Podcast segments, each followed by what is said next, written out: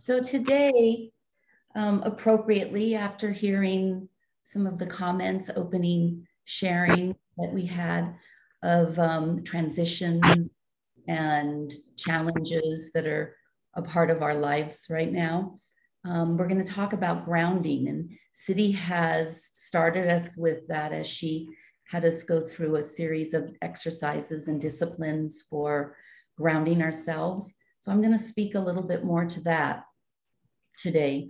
So science has caught up with the ancient yogic teachings that the world, as we understand it, everything in this world is merely energy in varying wavelengths. Um, and quantum physics, as that has come on the scene, um, opened up the whole subtlest of energy understanding that it isn't just the gross physical energy that we see in movement and energy, but it's the subtle also. And as we understand ourselves to be both gross and subtle energies, um, it's really important for us to understand how it is that we harness and um, cleanse and recognize that those energies inside of ourselves so that we can take best advantage of this energetic being that we are. Um, so we know that energy is vibrating at different frequencies. We've talked about that with respect to sound.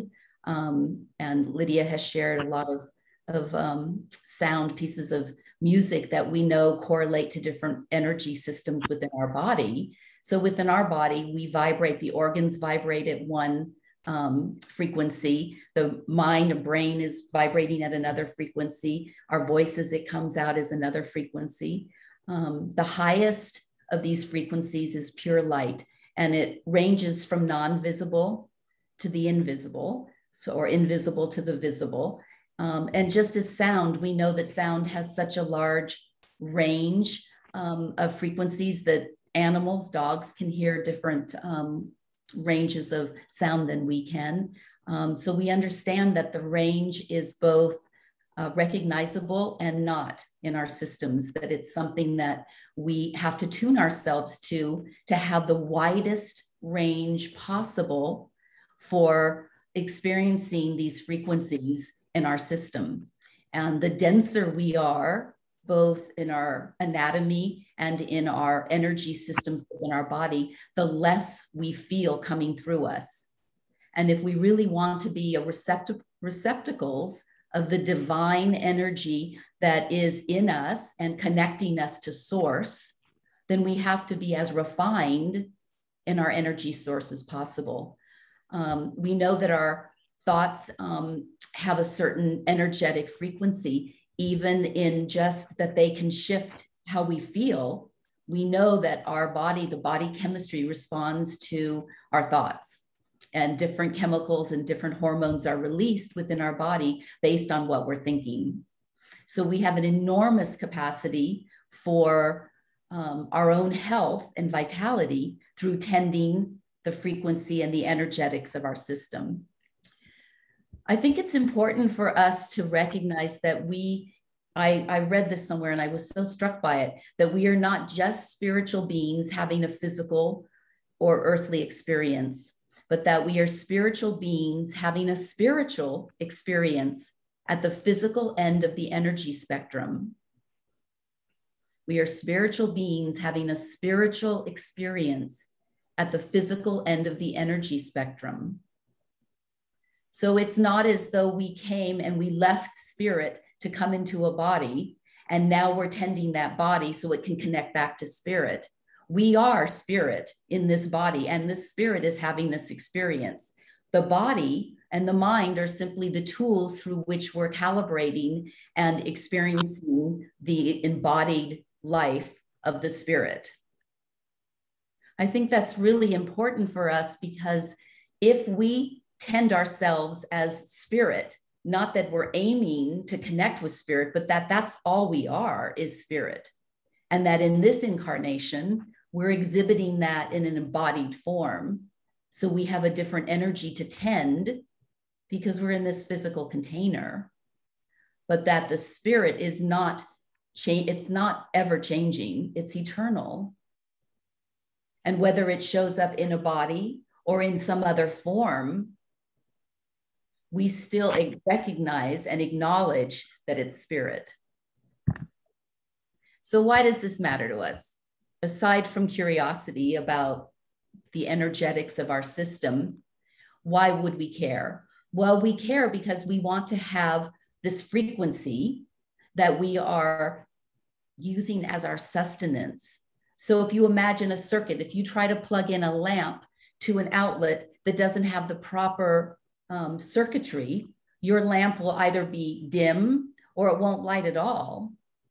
That the circuitry that is this energy cycling through us is something we need to be mindful of and tend in a really conscious, um, responsible way. So, in looking at that, it I want to talk a little bit about the energetics of our system. So, we have in the Indian vernacular, we have nadis, which are the highways, the energetic highways within and throughout our body. We have 72,000 nadis, little highways that are running the energy from one part of our body to another, 72,000 of them. However, we got to that count, I don't know, but that's what lore tells us 72,000. And they're intersecting in these hubs that we've talked about before called energy centers or chakras, if that's the vernacular you like to use. And these energy centers, we come to understand that there are approximately 114 of these energy centers throughout our body, and then several that are actually just contained outside of our body. But for our purposes and for what is generally used as discussion, we talk about the seven energy points or energy centers or seven chakras. Um, so today, Siddhi had us doing discipline exercises and techniques that help us to ground ourselves and to connect to our body and to connect our body to the greater support of Pachamama, the earth, the, the rootedness of being part of this planetary system to connect ourselves to that rather than hovering above it to have us connected to it. So today we're going to talk more in depth about the first energy center or the first chakra, which is called the Muladhara. So for those of you who are practicing yoga, many, most of you on this call are, you've had exposure to this over and again. But I think in this time, with the transitions that are going on in the world around us and in our own little microcosm of family and community, it's really important for us to focus specifically on our rootedness through the Muladhara, so that our entire day, our movement is consciously in the connecting and grounding ourselves, so that whatever comes in these transitions and in this time that is quite um, unpredictable, that we still feel rooted and grounded, that we are not pushed off center, that our ultimate happy place, the place from which joy exudes and bubbles over in us is the place where we stay grounded regardless of what's going on around us. That our mindset and our experience is not predicated on our external circumstances or relationships to be held in a certain way. So sometimes they're pleasant and sometimes they're not. Sometimes life brings us very enjoyable moments and sometimes it brings us more challenging that's part of being in the spectrum and the frequency of possibility. And so being really rooted, our physical container being rooted through the Muladhara energy center or chakra allows us to have that stability that we can sit in whatever comes to us.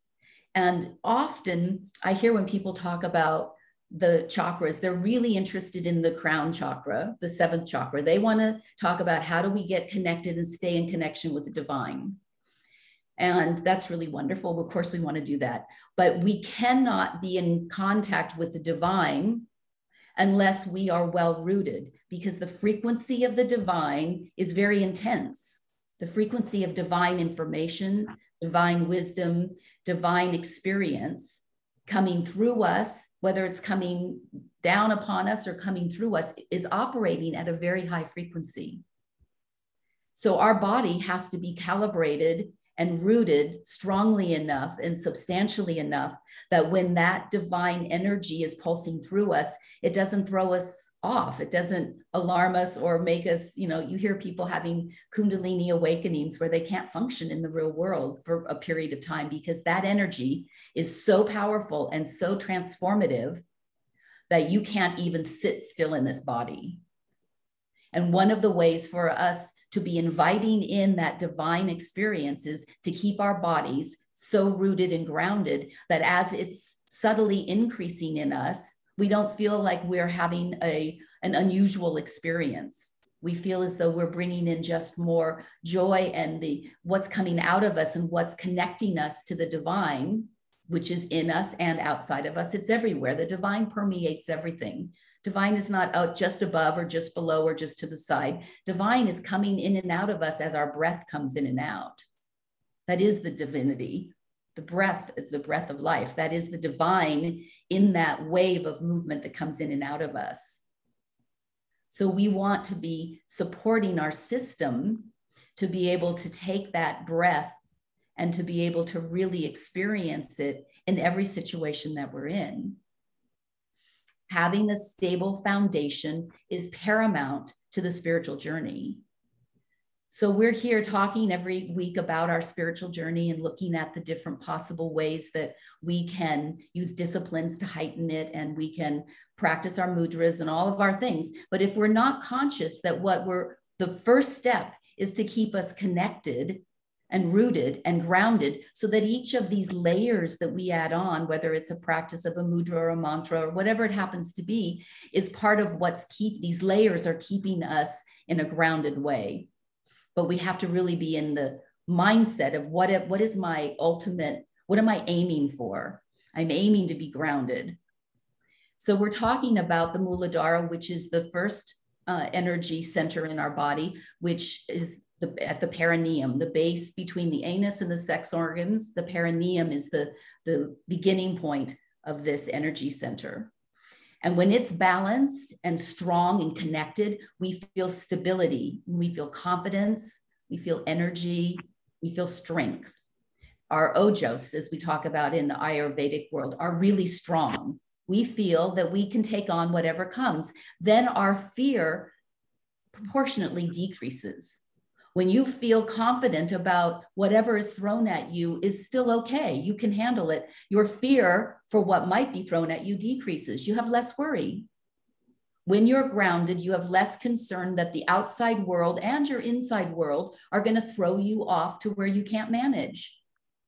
You feel it's manageable. It might be difficult, but it's all manageable within the energetics and within the capacity that we hold.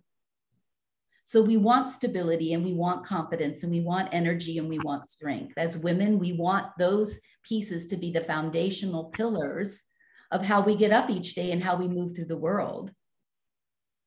Symptoms that are common in imbalance of our root chakra or energy center are restlessness. That's a really big one restlessness. Are we restless with our life and with our place in our life? Insecurity, are we, are we worried about how it is that we sustain or how it is that we acquire certain things? Are we insecure about how we stand in our world? Anger, aggression, impatience is another one. When the system is not grounded, it's very easy to go into impatience because anything that comes that's out of sorts for us throws us off. So we're impatient with this resolution of things or with the even the conversation. Someone's not delivering something quickly enough to us, whether it's something in physical form or it's an idea or it's, you know, whatever it happens to be, it's not being delivered to us in our timeline. We're impatient.